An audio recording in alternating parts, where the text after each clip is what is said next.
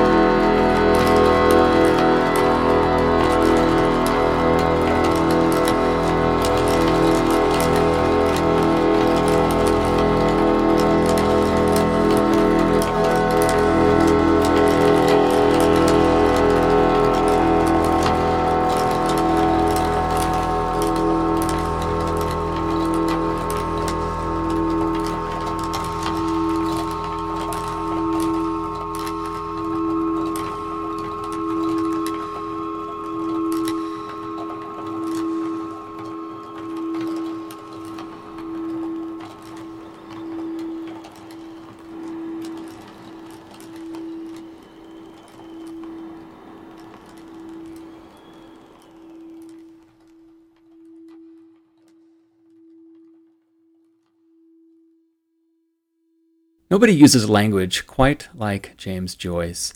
Her antiquity in preceding and surviving succeeding Tellurian generations, her nocturnal predominance, her satellitic dependence, her luminary reflection, her constancy under all her phases, rising and setting by her appointed times, waxing and waning, the forced invariability of her aspect, her indeterminate response to inaffirmative interrogation. Has anybody talked about the moon quite so vividly as James Joyce. That's some of the text that we're hearing in the piece I opened up the program with by Ed Bennett. The piece is called Luminary Reflection, and it features Dermot Dunn on accordion and spoken word by Thomas Bennett, who is Ed's father. And we heard Ed Bennett on electronics as well. This is a piece that came out of a project called Ulysses' Journey by the Contemporary Music Centre of Ireland. Welcome to Relevant Tones. I'm Seth Boustead. You know, I wanted to do a show uh, featuring music inspired by Ulysses because this year is the 100th anniversary of the publication of that landmark novel. And so I was Googling around all the way back in February looking for music inspired by Ulysses, and I came across this project by my friends at the Contemporary Music Center, and I thought that's perfect. let's feature that. And then instead of trying to do it around the date of publication, let's do it for Bloomsday, which is June 16th. That is the day that the novel takes place. This is the day that Leopold and Molly Bloom have their various and sundry adventures, their flights of linguistic fancy, all of the wonderful things that take place in Ulysses. Uh, and all the things that, that don't take place but are merely described, all the wonderful just usage of language in uh, James Joyce's Ulysses. Well, it's all around Bloom's Day. So on the program today, I'm going to be featuring music that came out of this project, Ulysses' Journey by the Contemporary Music Center. And one of the program directors at the CMC, Linda O'Shea Farren, who was uh, one of the curators of this project, was kind enough to talk with me about the evolution of this project because it had quite a journey itself we were considering having a Bloomsday in Budapest concert because of Leopold Bloom's roots in Szombathely outside of Budapest. And even though we could have gone to Szombathely, it's just harder to get to. So we're going to do Bloomsday in Budapest. The Irish embassy to Hungary is based there, and they were happy to partner on it. And there's always a lot of celebration on Bloomsday, including a big breakfast, which is common with Bloomsday in Szombathely, and then the ambassador comes into Budapest and sort of celebrates the day there. And we had already linked up with a Hungarian guitarist called Katalin Koltai through the Hungarian embassy in Dublin. And Irish soprano Elizabeth Hilliard is, um, you know, has a work by Greg Caffrey for guitar and soprano. And so we basically then put out a call for works they we couldn't put out a call for new works because we don't have funding for new commissions, but works hopefully inspired by Ulysses. Got a huge response. Katalin selected the works she wanted to include in this concert, and it was to happen on the 16th of June 2020. Clearly, COVID happened, it didn't come, come to pass. And so, what we did was we did an online version. It was very effective. Katalin read passages from Joyce, and it was introducing basically the world to the Hungarian and Irish composers that she was going to feature in her concert. And then we bridged, postponed it to 2021. That didn't happen again because of COVID. And we did other things with the embassy to bridge the gap. But then, because it was pushed into 2020, clearly the 100th anniversary of the publication of James Joyce in Paris by American publisher Sylvia Beach, uh, no, now we had to celebrate the 100th anniversary and make a much bigger project of it. And that's when the films were introduced. So originally the concert was just to be a concert in Budapest. We brought Paris into it because of the public 100th anniversary of the publication of the book. And then we really felt we had to have something maybe of more lasting tribute for this, you know, seminal moment in Irish literature. And that's where the films came about because we as a resource organization, we don't have funding really for concerts, promotions, tours. So we have to be a bit more nimble. and we commissioned five new works um, for accordion and spoken word. The selection panel chose the composers on the 1st of October uh, 2021. And by the 2nd of February 2022, we're to have all films the composers selected, the works composed, the works learned by the performers, recorded, and the films made. It was insane. There was a sixth film by Ultan O'Brien, who was at the time one of CMC's emerging composers, and he uh, we, he was married into the the project, let's say, which is what makes it six films. But the other five films are all for uh, accordion performed by Dermot Dunn and spoken word. Each composer chose their own spoken word artist. for the films because um, it was all about the voice they wanted to have. We didn't have to one, one spoken word artist. And that four, four months and one day later, they were all premiered at the Irish Film Institute and also a co world premiere, simultaneous world premiere in the Centre Culturel Irlandais in Paris. So there's live elements, there's talk, there's films, there's new compositions through the films, there's existing works through the concert, guitar, soprano. It's quite the journey. And now we are so pleased. Our Irish Embassy in Budapest has recently managed to get us a slot in the Szombathely Festival as well. So it'll be Dublin, Belfast. We always try to include Northern Ireland. CMC is uh, represents the whole island of Ireland, composers from across the island. So when we were doing the Dublin launch, we also uh, mirrored that in Belfast. Uh, we're going on to Budapest and happily now Saint Szombathely and ending in Paris. So that's the journey, starting on the 2nd of February uh, 2022 and ending in Paris on the 18th of June 2022. Yeah, so um, the commission was for St. Bridget's Day, and as we know, St. Bridget's Day is also the festival of Imbolc. And so I just started my research around Imbolc and all of the sort of the coming of spring and everything that goes along with that. And in the research, I, f- I found um, this passage tomb in um, uh, on the hill of Tara, yes, called the Mound of Hostages, is aligned with the sun, so that on the morning of Imbolc, the the sun floods into this passage chamber um, filling the chamber with light and illuminating all of these beautiful Neolithic carvings. And I just thought that was incredibly magical. And what better instrument to pair it with than such an atmospheric, um, you know, guitar. The uh, incredible liggity guitar that, that Cotton has devised is just magical. It's amazing. So I thought it would work really well together. Absolutely. And um, Kathleen has already premiered this work, but it's so nice that Kathleen can come to the north of Ireland, where you're from, and premiere it opposite your own community. And we're thrilled that Kathleen could come here and do this as well. And thank you very much.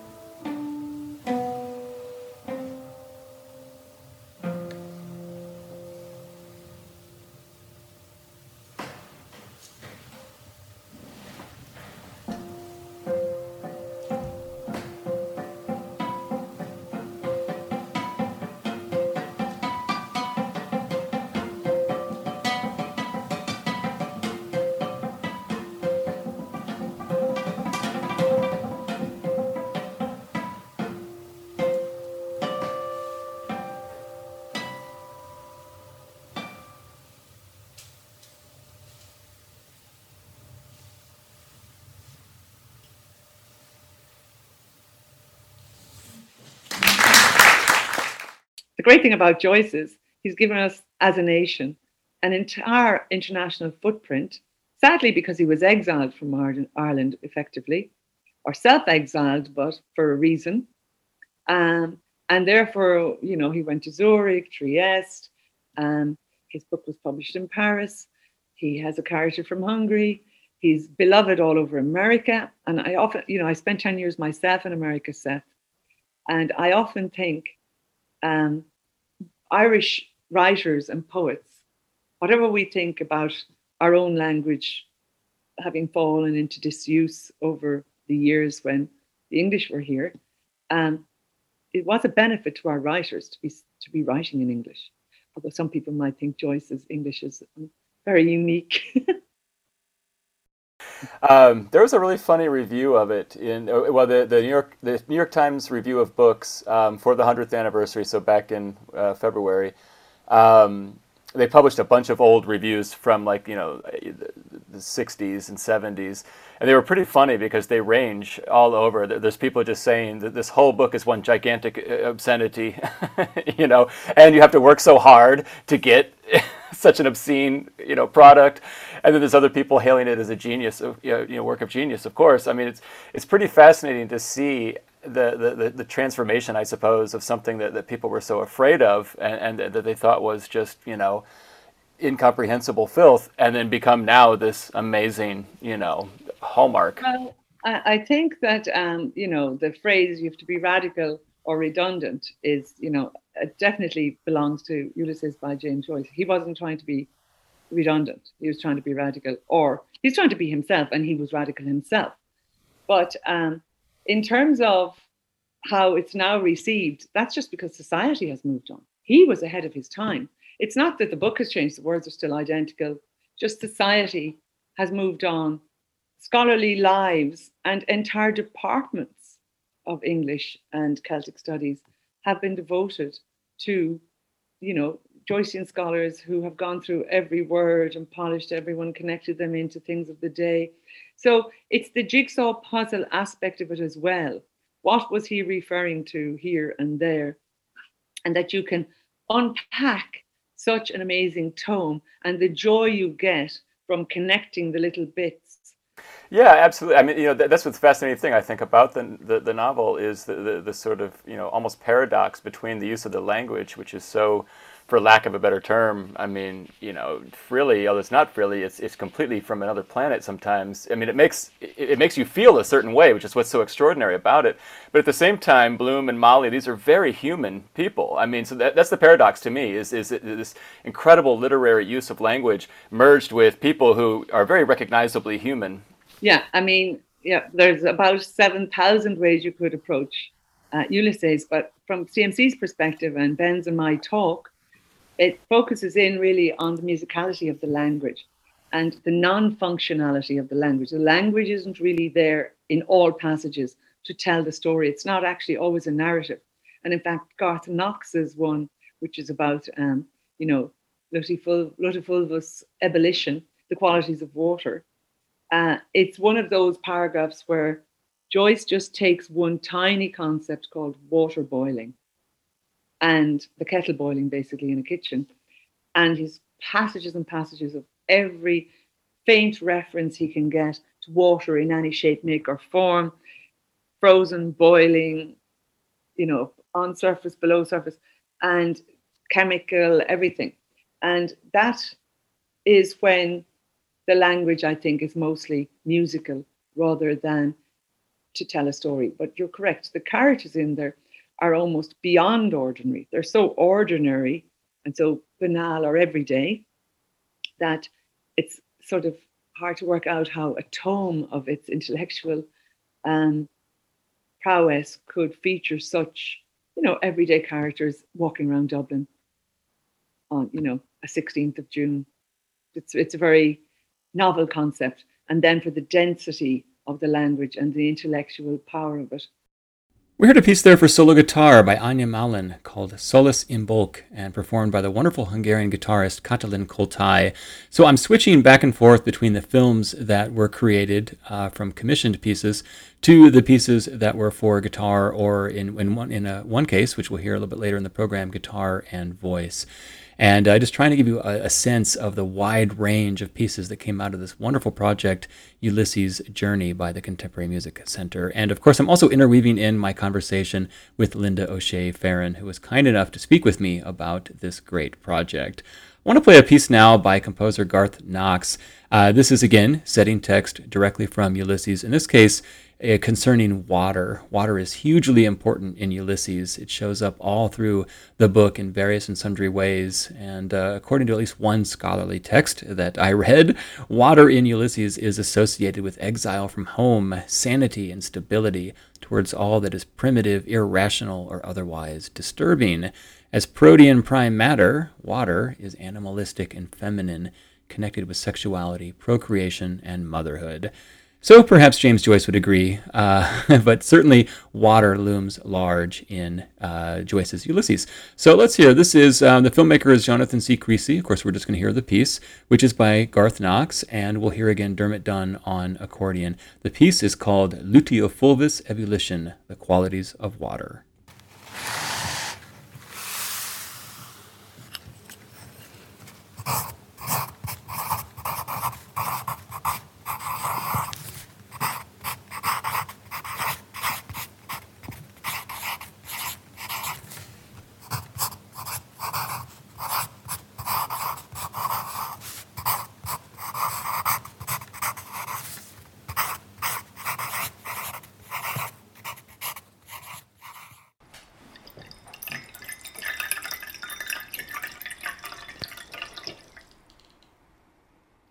What in water did Bloom, water lover, drawer of water, water carrier, returning to the range, admire?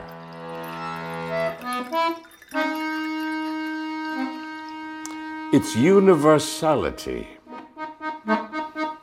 its democratic equality and constancy to its nature in seeking its own level, its vastness in the ocean of Mercator's projection its unplumbed profundity in the Sundam Trench of the Pacific exceeding 8,000 fathoms, the restlessness of its waves and surface particles, visiting in turn all points of its seaboard, the independence of its units, the variability of states of sea, its hydrostatic quiescence in calm, its hydrokinetic turgidity in neap and spring tides, its subsidence after devastation.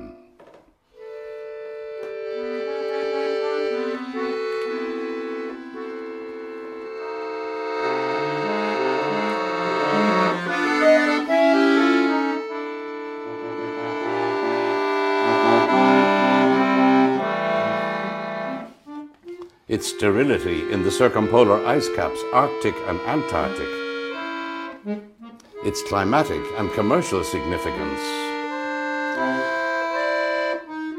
its preponderance of three to one over the dry land of the globe, its indisputable hegemony extending in square leagues over all the region below the subequatorial tropic of Capricorn, the multi-secular stability of its primeval basin, its Luteo fulvus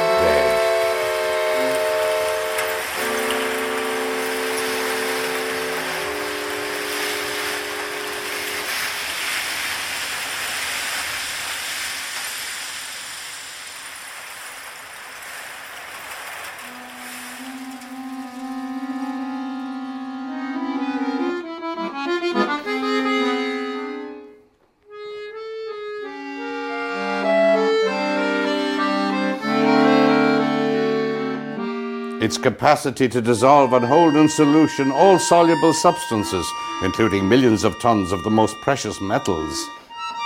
Its slow erosions of peninsulas and islands, its persistent formation of homothetic islands, peninsulas, and downward tending promontories. Its alluvial deposits, its weight and volume and density. Its imperturbability in lagoons and highland towns.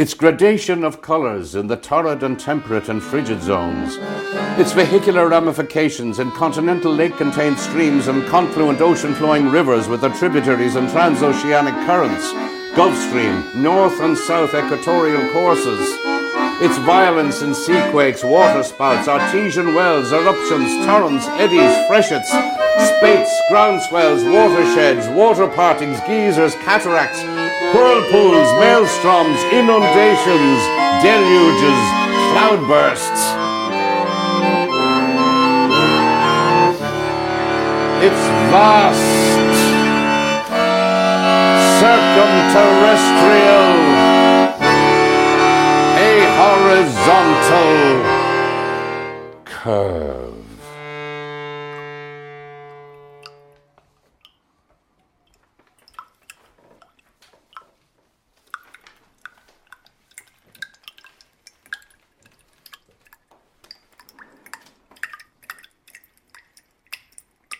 Its secrecy in springs and latent humidity, revealed by rhabdomantic or hygrometric instruments, and exemplified by the well, by the hole in the wall at Ashtown Gate, saturation of air, distillation of dew. The simplicity of its composition, two constituent parts of hydrogen with one constituent part of oxygen, its healing virtues, its buoyancy in the waters of the Dead Sea its persevering penetrativeness in runnels, gullies, inadequate dams, leaks on shipboard, its properties for cleansing, quenching thirst and fire, nourishing vegetation, its infallibility as paradigm and paragon.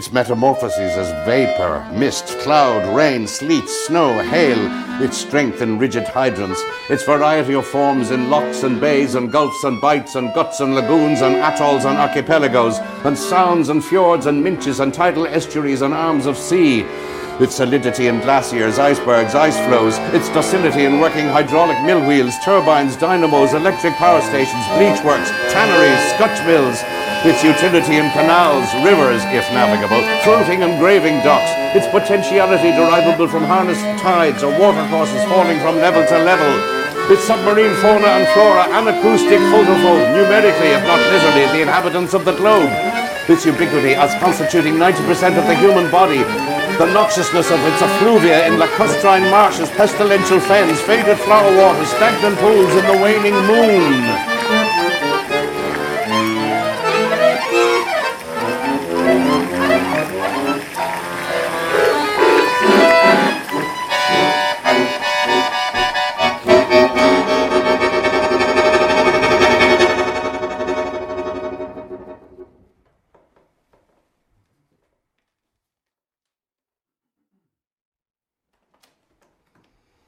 What concomitant phenomenon took place in the vessel of liquid by the agency of fire?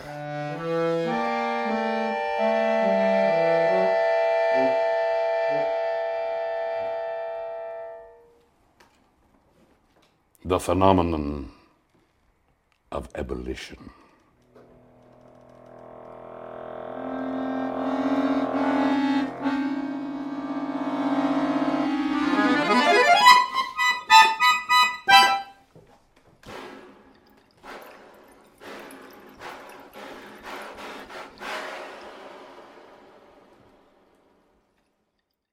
Wonderful voiceover is by Barry McGovern, uh, working with composer Garth Knox.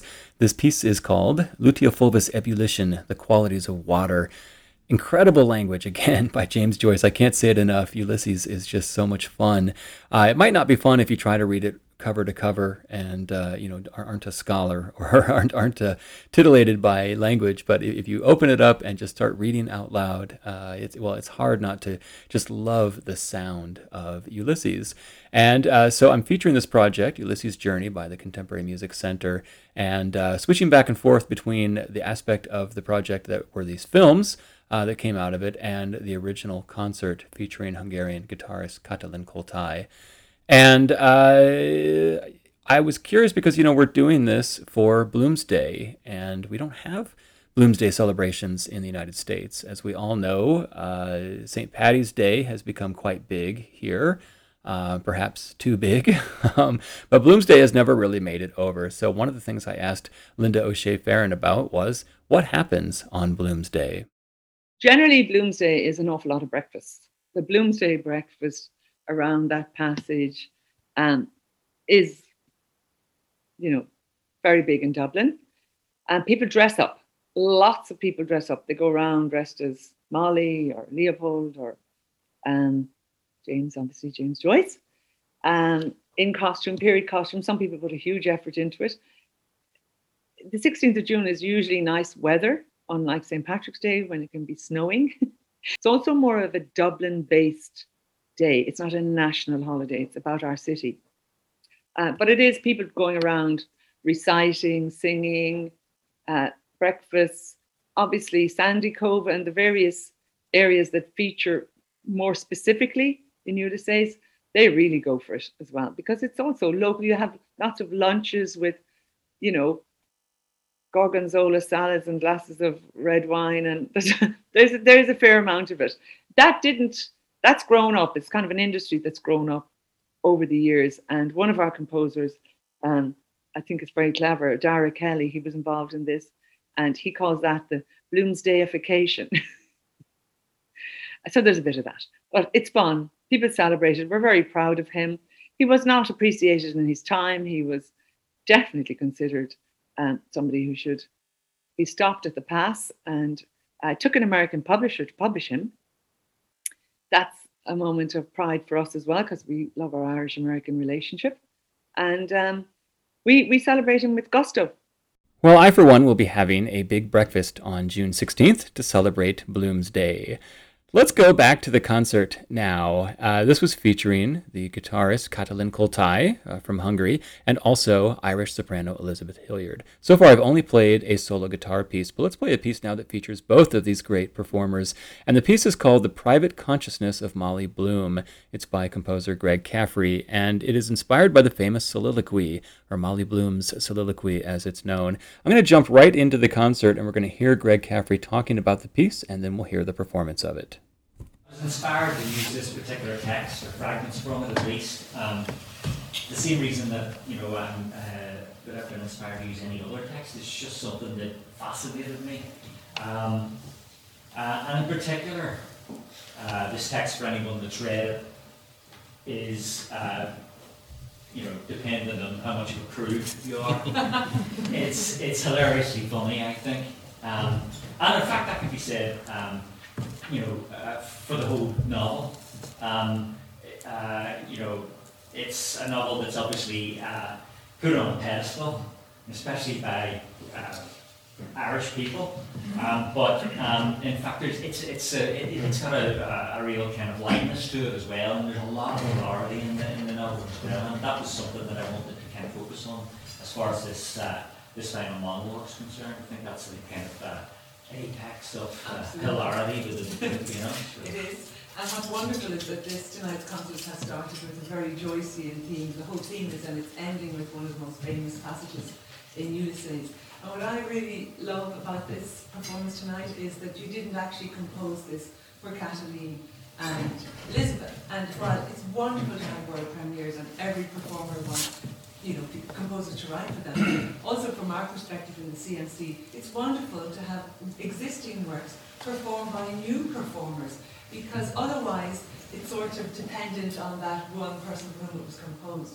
So Elizabeth, I mean, you you perform a lot before the premieres, obviously, but it is. How do you feel about doing something that somebody else has sung? I, I love it actually. Um, it kind of means it's not just my responsibility to bring it out into the world. I'm, I don't know whether anyone here has heard it, but I'm certainly getting to share it with you all. But I don't have the only responsibility. So yeah, it's lovely. And I have actually done a world premiere by Greg. And it was around that time he said, I have this piece for guitar and voice as well. I'd love you to sing it at some point. Because actually, I haven't heard it as well. Yes, of course. Yeah, because I wasn't, I wasn't uh, present for the premiere. Yeah, the premiere was abroad. Was in Salzburg? In Salzburg by totally different performers. And of course, Katalin, you've been carrying this entire concert on your own so far. So I'm sure it's lovely to be joined on stage by Elizabeth. Absolutely. And Katalin has also worked by Zoom rec- um, rehearsals and also in person since she arrived in Ireland with all of the composers and with Elizabeth here and indeed Anselm who's helping out. I think I will hand over the stage now to Elizabeth and uh, Katalin and thank you very much.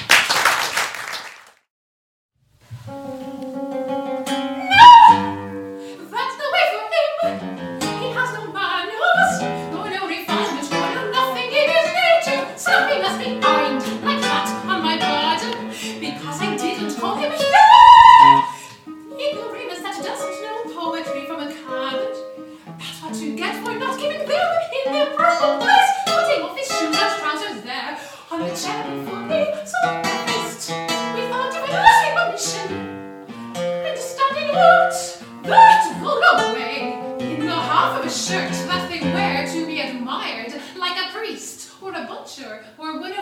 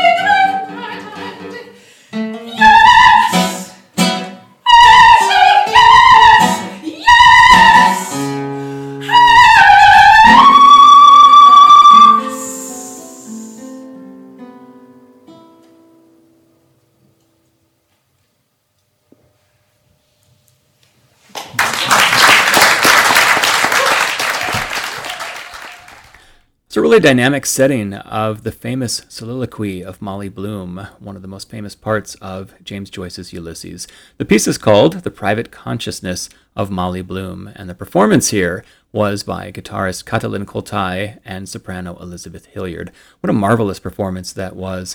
It's part of this great project, Ulysses Journey, put on by the Contemporary Music Center to celebrate the 100th anniversary of the publication of James Joyce's Ulysses. And so much really interesting music came out of that uh, project. I want to thank the CMC and especially Linda O'Shea Farren for taking the time to talk with me and, uh, well, getting me this wonderful audio and these fantastic films. You can find out more by Googling the Contemporary Music Center of Ireland.